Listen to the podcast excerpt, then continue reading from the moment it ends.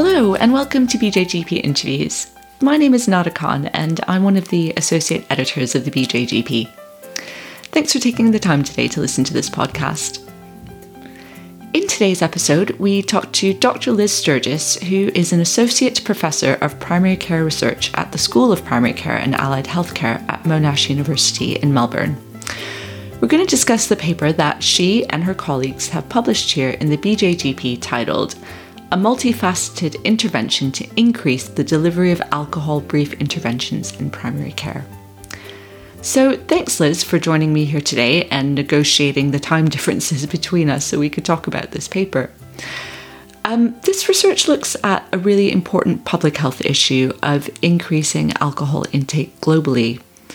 But what's the background to this work, and what do GPs and other healthcare professionals do, if anything, to talk about alcohol with their patients? Thanks, Nada. Uh, guess this study was funded by the Victorian Health Promotion Foundation and that's the state of Victoria in Australia. And they wanted us to look at how we can increase the use of alcohol brief interventions in general practice.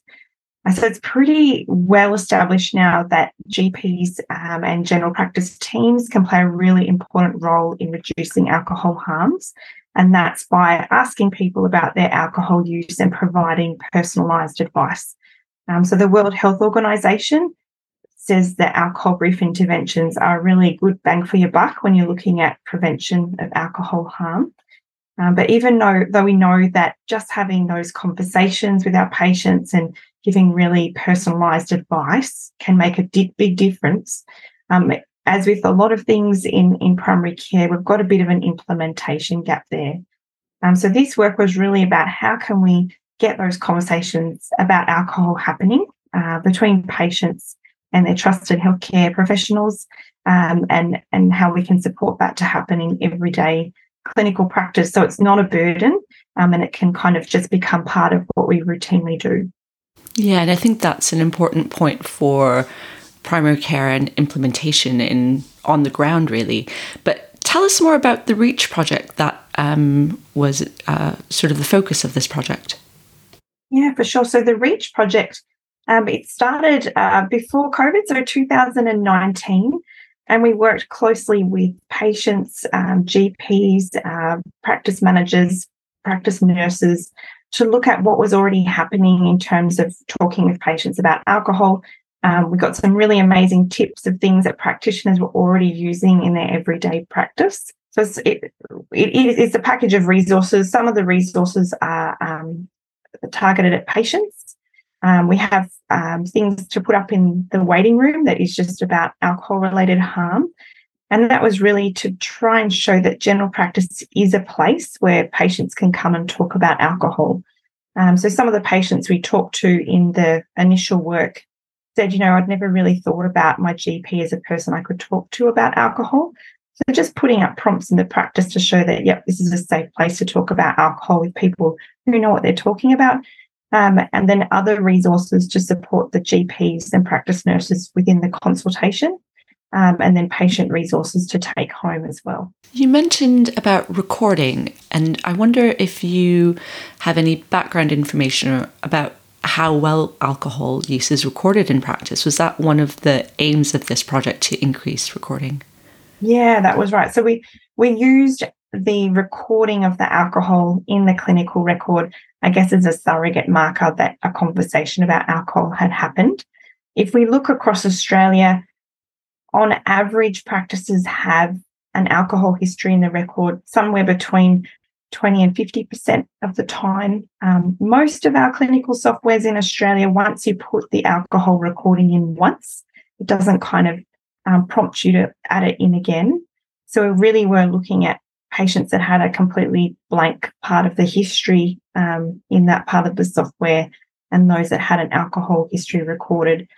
And that was our our outcome from the records is looking at that that increasing over the time as people use the reach toolkit. Yeah and this was an implementation trial as you've mentioned and looked at the implementation of this reach project in six different general practices serving low income communities. And the mixed methods bit of this was the interviews with the practice staff Um, and the paper goes into a lot of detail about the implementation strategy for those who want to look at the REACH project in more detail. But could you talk through some of the things that happened in the practices using REACH? So, what did the staff feel worked and what didn't work well for them? Yeah.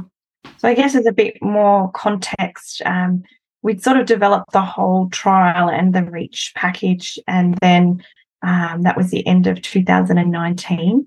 Um, and then we had 2020. Uh, so we had to really change the way it was delivered. Uh, we put the toolkit online. And, you know, I, I have to say, when we got the results back, I was sort of, it is really encouraging because it was a very, very difficult time in Melbourne. People will know Melbourne, Australia had a lot of um, lockdown restrictions and conditions, and that was the time that we basically did the trial. So the fact that we got improvement in alcohol recording, even in those extremely stressful kind of working environments, um, is really encouraging for this kind of approach to in- improving um, alcohol brief interventions. Yeah, um, absolutely. yeah, definitely. Um, the interviews as the flavour of the stress of working in the pandemic.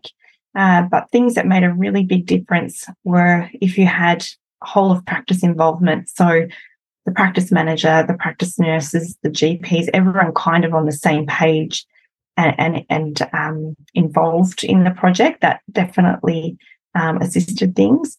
Uh, people found the uh, patient facing resources really helpful because either to give to a patient to take away, but perhaps even more importantly, the way they're laid out is they have lots of really practical, useful tips about reducing alcohol consumption. And you can sort of use those to guide the consultation and the conversation you have with the patient. And then the third thing that always, you know, it, it, it's always helpful to kind of reflect on your practice. So those meetings with the PHN where they were then presented with the current alcohol recording in their notes and just discussing, you know, what's working, do you need more copies of resources? Is this working? Is that not working? Th- those meetings and seeing the data together um, were really helpful. And this was a brief intervention. So, could you give us a flavour of what might happen in a consultation in terms of the intervention bit if a GP or a practice nurse was consulting with a patient? In a research sense, I would say in the drug and alcohol space, brief interventions have been you know, very protocolized, very stepwise. You know, you have to do it in this order and in this way for it to be kind of counted as a brief intervention. One of the GP researchers on our team, Michael Tam, has done a lot of work in Australia looking at how GPs and patients talk about alcohol.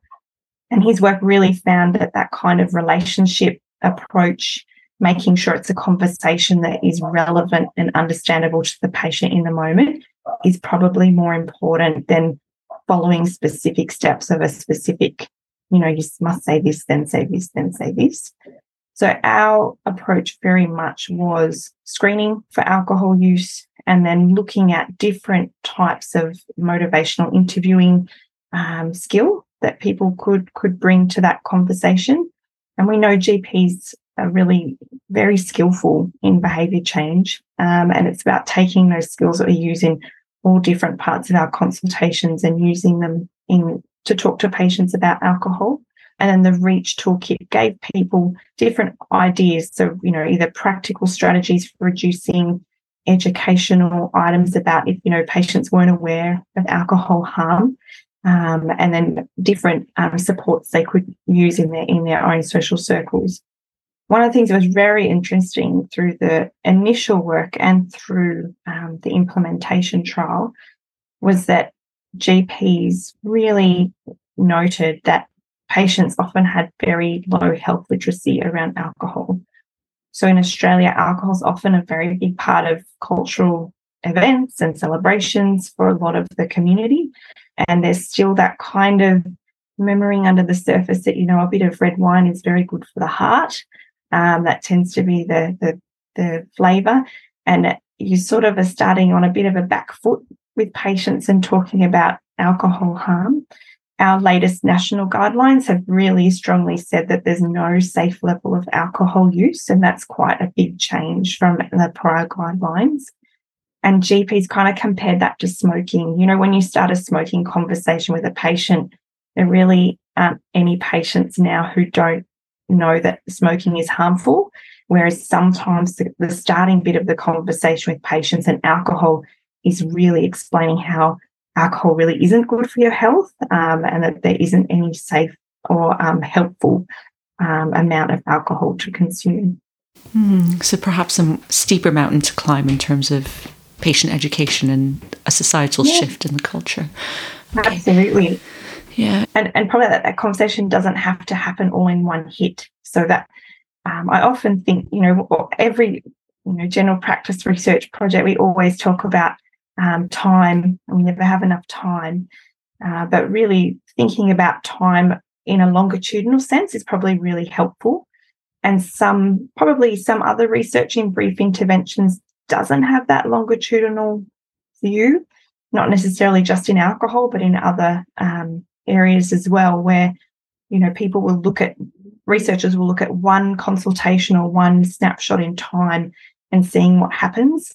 Whereas, you know, a conversation about alcohol, you know, maybe that initial one is about seeing how much the person is consuming, checking in on their um, understanding about alcohol harms. And then the next time might be adding to that conversation and adding to that conversation. So it doesn't all have to happen in that one chunk. And I think the World Health Organization um, evidence is that the, you know, a five minute consult conversation about alcohol is just as effective as one that is much longer. Mm, and I suppose that's the beauty of general practice that GPs and practice staff can have that longer term relationship with the patient and put that conversation into the context of that patient's life as well. Mm. That's exactly it. Yeah. And that's the stuff that's really hard to capture, isn't it? Mm. Uh, because I think sometimes as researchers, you know, it's it's, it's much easier to have a protocol and a checklist and a, this is how it's done to really capture that nuanced conversation, the personalized care. That stuff is really hard to capture in research, but that's perhaps the most important part of general practice. I wanted to ask about the availability of the REACH resources. So I imagine that some of the resources are very locally specific potentially to Australia or to Victoria. But can other teams or other clinicians access any of the REACH resources and would it be applicable outside of an Australian context? Yes, all of the resources are available freely online.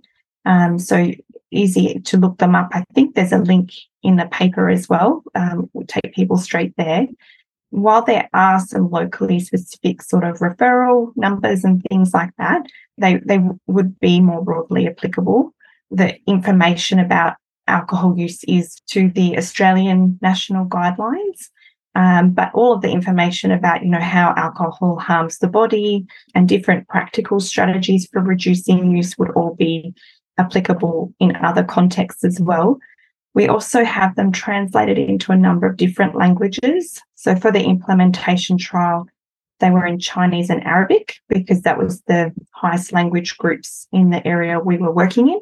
Um, and if people had a look and there was another language that they would like, it's pretty easy for us to get them tra- translated. So that that's also an option. I wonder if you have a main take home message for those working in primary care about alcohol brief interventions or about REACH specifically? Yeah, so I think the, the main takeaway from this is that uh, we can have very short, very relevant conversations with our patients about alcohol. Um, that general practice is a place that people look to for, you know, trusted information, and I think if we know a person, we know their health conditions, we know their family and their community, we can make that messaging just so much more personalized for their situation. And then also, I guess one thing we haven't discussed yet is around kind of um, feeling shame or embarrassment or judgment. Um, so, alcohol, it's one of those strange ones that even though it's culturally very acceptable in Australia, um, it's still, you know, people feel embarrassed or shamed if they um, drink too much than would be expected to be okay, or if alcohol's having an impact uh, on their lives in other ways. Um, so again, I think uh, in general practice we are skilled at having sensitive conversations with people, uh, that mean they won't feel judged and shamed and be able to come back and have more conversations um, over time. And then the other thing I would say from a policy perspective is that uh, general practice can do great work, but it needs uh, support at a policy level. Um, it needs um, the right resources around and um, the right ongoing support with those, you know, feedback about the PHN. Um, we can do a lot of good work with the right support and the right resourcing. Great. And I think that's a really fantastic place to wrap things up to maybe give some of the listeners a nugget to take back to their own practice about thinking about how to integrate these brief interventions around alcohol into practice. So thank you very much for that. Thanks for your time, Nada. And thank you all very much for your time here and for listening to this BJGP podcast. The original research article can be found on bjgp.org, and the show notes and podcast audio can be found at bjgplife.com. It's been great to take some key messages about brief interventions we can use with patients to tackle alcohol use. And if you're interested, do look up the paper for the links to the REACH programme. Thanks again, and bye!